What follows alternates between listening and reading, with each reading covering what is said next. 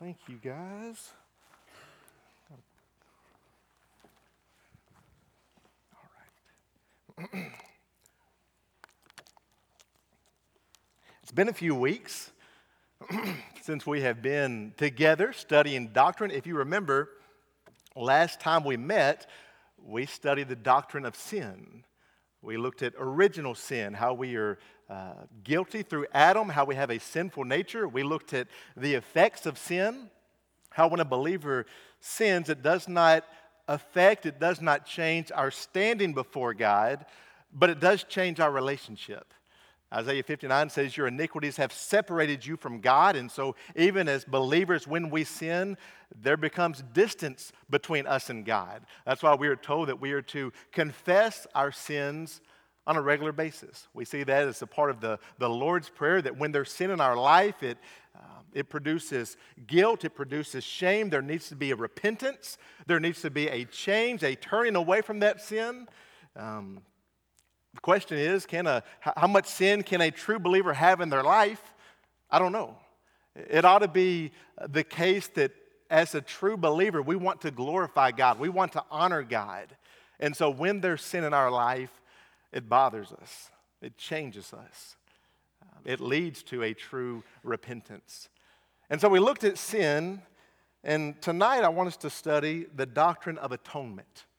Atonement could be defined in this way the atonement is the work that Christ did in his life and in his death to earn salvation. When you hear the word atonement, it means the work that Christ has done both in his life and through his death to earn our salvation. The first question that comes to my mind is what leads to the atonement? What is the cause of the atonement? What was the ultimate cause that led Christ to come to earth and to die for our sins? I believe when you look at this, you go back to the character of God, to the qualities of God, to the attributes of God. And I believe you come to two one is the love of God, and the other is the justice of God. Now, we're real easy to come up with the love of God. If you know John 3:16, you see this in the Bible. For God so loved the world that he gave his only begotten son that whosoever believes in him shall not perish but have everlasting life, right? So, why did God send his son? Y'all awake this this evening? For God so loved, right? Way to pay attention. I like that.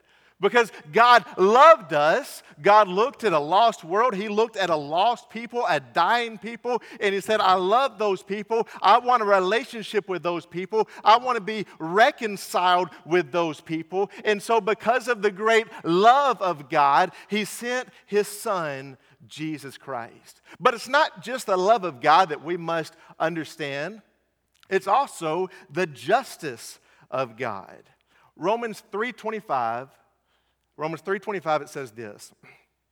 It says whom God put forward as a propitiation by his blood to be received by faith. This was to show God's righteousness because in his divine forbearance he had passed over former sins. Now that's a word you probably don't use much, propitiation. Don't know if I'm saying that right, but I'm just going to go with it, right?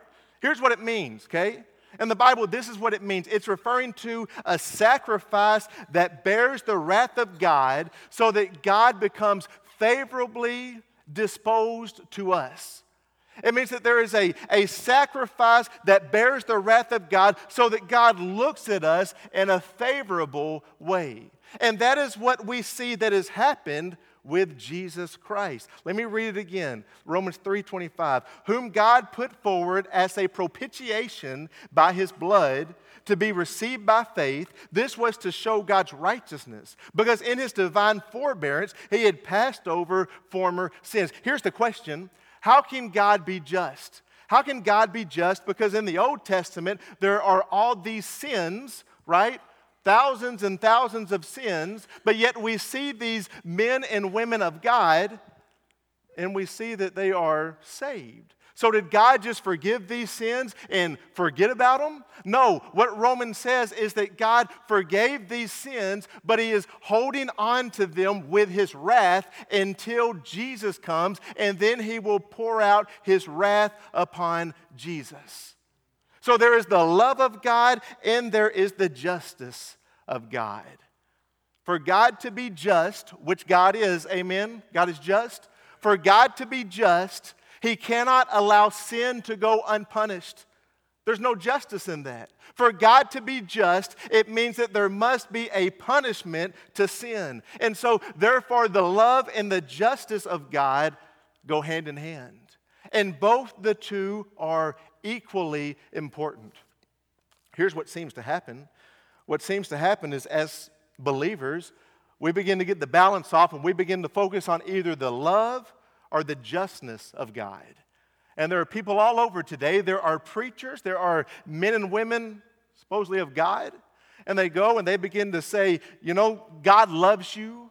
God loves you so much. I'm not going to talk about sin. I'm not going to talk about your life. I'm not going to talk about the way you talk or the way you think or the places you go or all the things that you do that dishonor God. Let me just talk about the love of God. Amen. People do that, right? And they talk so much about the love of God. And I agree, there is so much of the love of God. But on the other side, there's also the justice of God. But on the other extreme, there are those who forget about the love of God and they go through life with this legalistic mentality and they believe that you must earn the love of God. And so, what you've got to do is you've got to go to church this many times a week and you've got to give this much money every month and you've got to go to this ministry and that ministry and you've got to go to this organization and that organization and you've got to do this, this, this, and this in order that you may earn the love of God. Listen, just like the first one, that is not biblical. The reason that Jesus came is because God is a God of love and God is a just God. well, the next question is this Was there any other way for God to save us besides spending his son to die in our place? Was there any other option? Was there any other way that, that we could find salvation? Before we, we go that direction, let me just say this. It was not necessary for God to save us at all. God would have been perfectly right and perfectly just to let us live our life and then spend eternity in hell because we broke his law and we rebelled against God. That would not be on God, that would be on us. In fact, we see that with the angels. Remember when we studied the angels and we saw that there was a great rebellion in heaven? What did God do with those fallen angels? You're out of here, right? Cast them out. There's going to be judgment upon those angels. 2 Peter chapter 2 verse 4 says, For if God did not spare angels when they sinned, but he cast them into hell and committed them to chains of gloomy darkness to be kept until judgment. When the angels rebelled against God, listen to me, there's no second chance. There's no do over. There's no reconciliation. There's no let's find another way. They rebelled against God and judgment is coming. God could have done the same thing with us and he would have been right to do so. But out of the love and the mercy of God, he came up with a way to offer us salvation.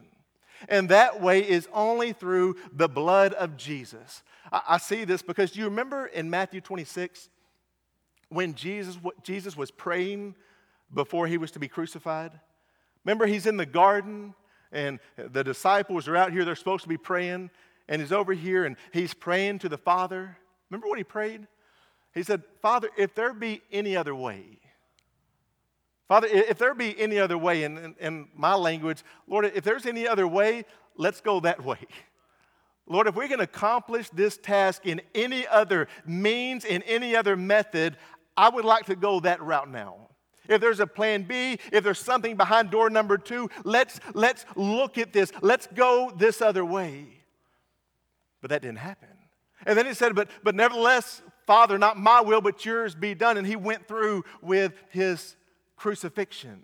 There was no other way. There was no other way that we could come to the Lord except through the blood of Jesus Christ. And I want to tell you, even today, that's true. There's nothing you can do.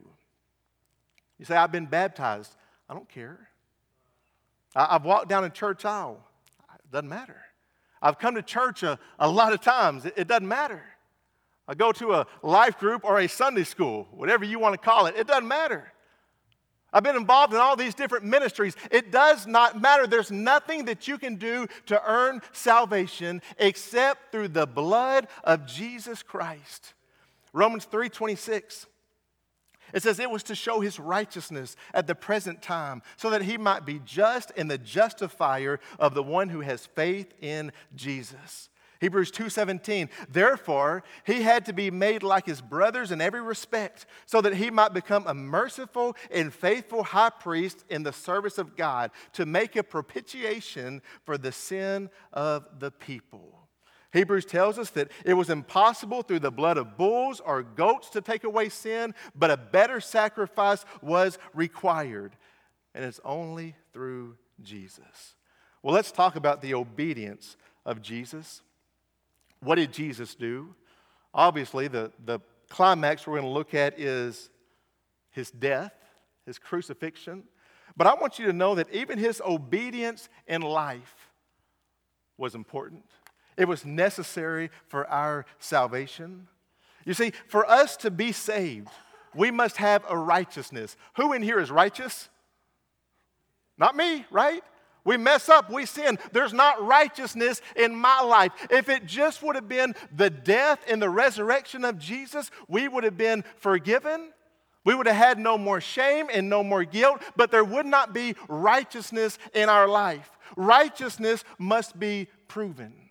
Think of somebody you know in life, somebody that, that you would say, realizing we all sin, someone that you would say is a righteous person, someone that you would say is a godly person. Why do you say that? You probably pick someone that you know very well, correct?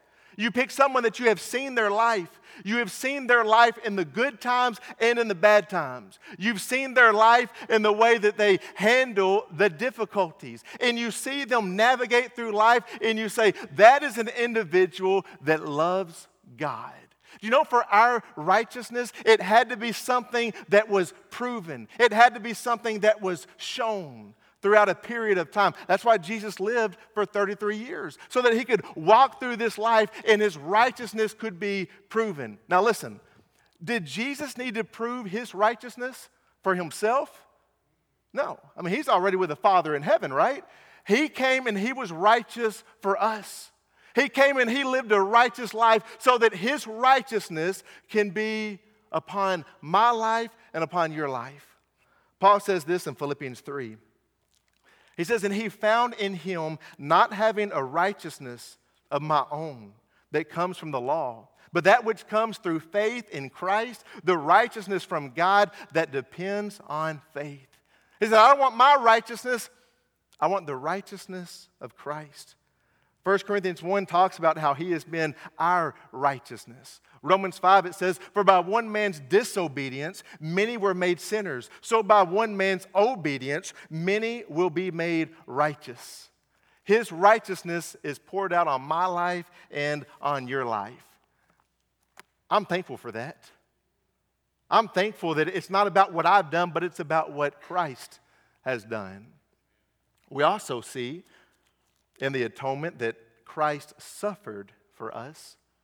One of the ways he suffered in this life was through his, his daily living. When you look at Matthew 4, you see that he was tempted in the wilderness, right? Here we see the Son of God, and he's in the wilderness. And the Bible says the enemy came and for 40 days assaulted Jesus. For 40 days, the Bible says he tempted Jesus. That was suffering on the heart of Jesus. We also see in Hebrews 5 8, it says, although he was a son, he learned obedience through what he suffered. As he grew up and he learned, he suffered during that time. You read the Bible, you see quickly that there was much opposition to Jesus. The religious leaders were always opposed to Jesus. They were always trying to catch him, they were always trying to trick him. They're always coming with conflict toward Jesus. There was suffering in his life. The Bible says that when his friend John the Baptist died, what did Jesus do? He wept. There was suffering. There was loss. You say, well, Case, we all deal with this stuff. Yes, we do, but we're used to it because we are sinful. When you look at Jesus, you see there's no sin in him, there's no sin in his life. And so when he goes through life and he begins to deal with this sinful, sinful stuff around him, it is a big deal. But we also see the pain of the cross, the physical pain and the death. Death by crucifixion was and is one of the most horrible forms of execution man has ever come up with. In the biblical times, when someone read a verse like Mark 15 and it says, and they crucified him, they knew what that meant. They had seen it. They had walked down the street and they had seen a man as he was hanging on a cross. Now, we, we don't see it. And I'm afraid because we don't see it, we miss it. You know what the Bible says? The Bible says that Jesus was beaten and that his, his back was ripped open. The Bible says that they took a, a crown of thorns and they, they pressed it into his head, into his skull. Bible says that they, they took him and they, they put spikes and nails in his hands and in his feet. And they lifted him up on a, on a wooden cross. And what they would do, you would, when someone was dying on a cross, they would die by suffocation. They would be hanging on this cross. And every time they wanted to take a breath, they would have to lift their bodies up. And they would lift their bodies by the spikes in their hands and the spikes in their feet. And as they pulled their body up, that spike would make a larger hole and it would tear those tendons, and the blood would begin to pour out again. And as he would lift himself up, his back was opened and bloody, and it would rub against that rough cross. And so every time he would pull himself up for one breath, the, the pain would be unbearable. And then he would release again and he would hang down until the next breath was needed. And at the last minute, he would pull himself up one more time and take a deep breath and then fall back down. And history tells us that would happen for up to days at a time. As they would watch these men, as they would bleed and they would bleed and they would bleed and they would suffer and they would be in the pain and they would be in the agony. And at times, to speed the process up, they would come and they would break their legs. You know why they broke their legs? If their legs were broken, they couldn't pull themselves up to get a breath any longer. And so, after so many days, they would say, That's been enough. We can't wait any longer. Break his legs. And then they would stay and they would suffocate in that position. The pain, the pain that Jesus chose. You know, the Bible says that at any moment he could have called down legions of angels. Thousands of angels could have come and they could have wiped the place out and they could have freed Jesus. At any moment, he could have said, That's enough. I want off this thing. That's enough. I want down. But he never did it. And do you know why he never did it? He never did because of you.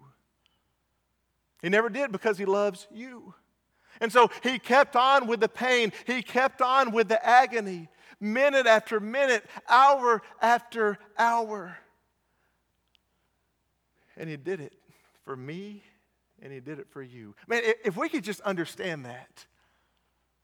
In my life, I think there's so many times that I just, I belittle the sacrifice that Christ made. I pretend it's no big deal by the way that I live and the choices that I make. But to understand the price that was paid would be a huge awakening for many of us. But it was not just the physical pain. The Bible also speaks of the pain in bearing sin, the psychological pain. Do you ever look at your life and do you ever feel guilt or remorse when you do something wrong? You do, right? I do in my life. I, mess up, I sin, I go against God, and, my heart is my heart is broken. And have you seen this? That the more you grow in the Lord, the more you get closer to the Lord, the more that sin bothers you. The more you grow in holiness and the more you grow in righteousness, all of a sudden sin begins to bother you more than it used to. Hopefully, where we are tonight, sin bothers us more today than it did last year because we are growing. The Bible says that, that Christ, we know he was perfect. He had no sin on his life, he had no sin in his heart. He had the, the joy of unrestricted fellowship with the Father. But the Bible says that when he was on that cross, the sin of the world was placed upon him. The sin of the world was placed upon his perfect life. Can you imagine the pain that goes with that? I, want you to think for just a moment. Think about the last sin that you committed. Maybe it was today, maybe it was yesterday, maybe it was last week. Think about the last sin that you just remember you committed and you said, I, I should not have done that. You know that sin that you're thinking about? That was placed on Jesus.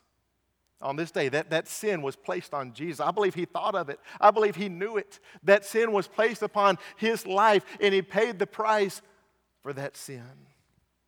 Isaiah 53 6.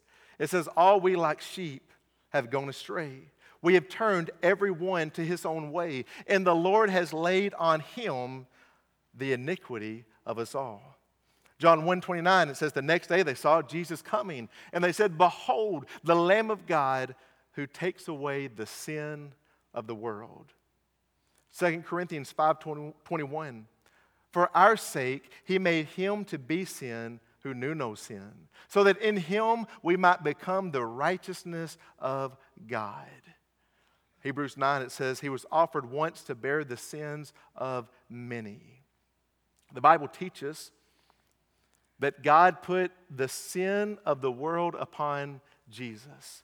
You say, well, how does that work? How does that happen? You remember when we talked about original sin and we talked about Adam and how we are found sinful because of Adam? Another example of that, God took the sin of the world and he placed it upon Jesus. It doesn't mean that he looked on Jesus and he, he believed that Jesus had sinned, but it means that he was to be liable for the sin of the world. He was to pay the price, he was to pay the penalty for every sin in the world. Even more than that, we also see there was a great abandonment. Remember when Jesus was in the garden, he was praying, and he brought Peter, James, and John, brought them closer and said, You guys stay here and, and pray for a little while. And then he went and he prayed, and he came back, and what were they doing? They were asleep, right? And then the Bible says the guards came, Judas came, they took Jesus away. And what did the disciples do? They fled, didn't they? They ran off, they ran away.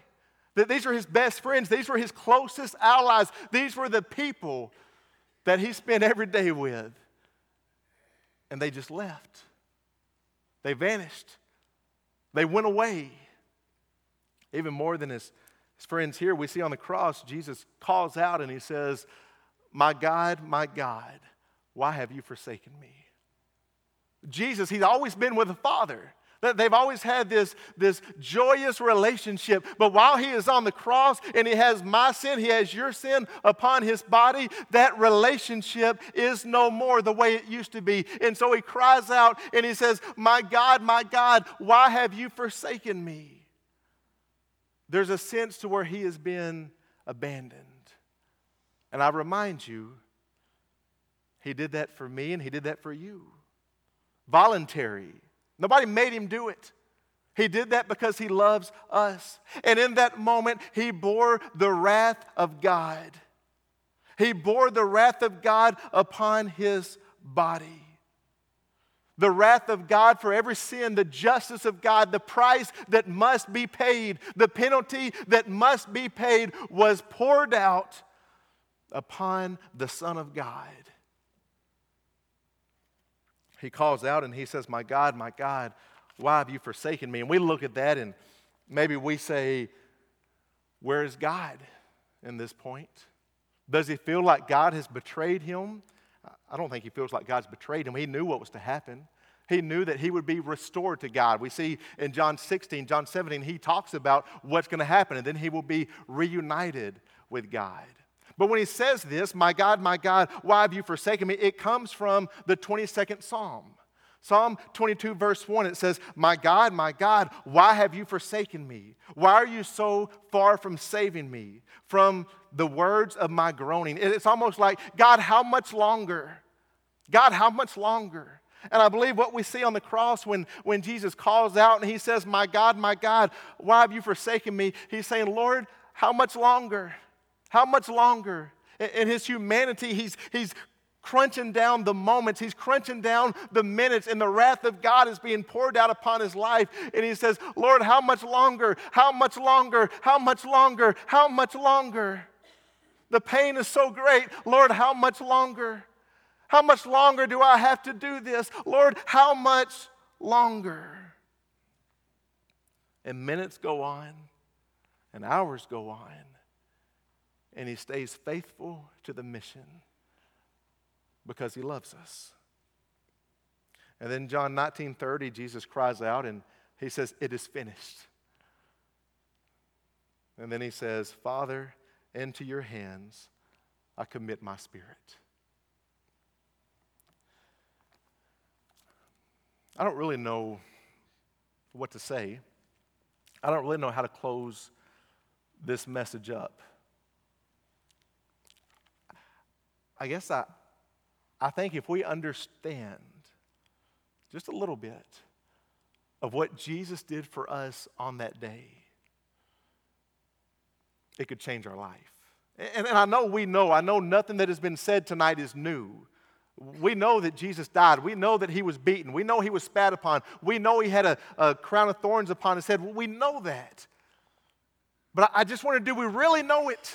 On the inside, do we really see the pain? Do we see the agony? Do we see what he went through? Do we realize that at any moment he could have stopped it? You say, He's God. Did he feel the pain? Yes, he felt the pain. Just like you would have felt the pain, just like I would have felt the pain. He felt the pain. And he could have stopped it. At any moment, he could have stopped it. But he didn't.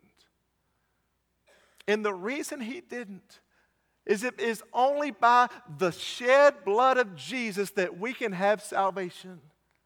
The only way that I can have salvation is through the shed blood of Jesus. The only way that you can have salvation is through the shed blood of Jesus. And so the, the Bible says he, he counted it joy. Remember Hebrews? He counted it joy for the cross. It was joyous because he saw the other side. He knew what that means for, for you. Those of you that are believers, he knew what that meant. And so he said, I'm going to do this and be joyous about it because I know it's going to be worth it in the end. And I, when, when I think about this and this week, as I've studied and I've looked at all these scriptures, it just makes me want to live a life that honors that.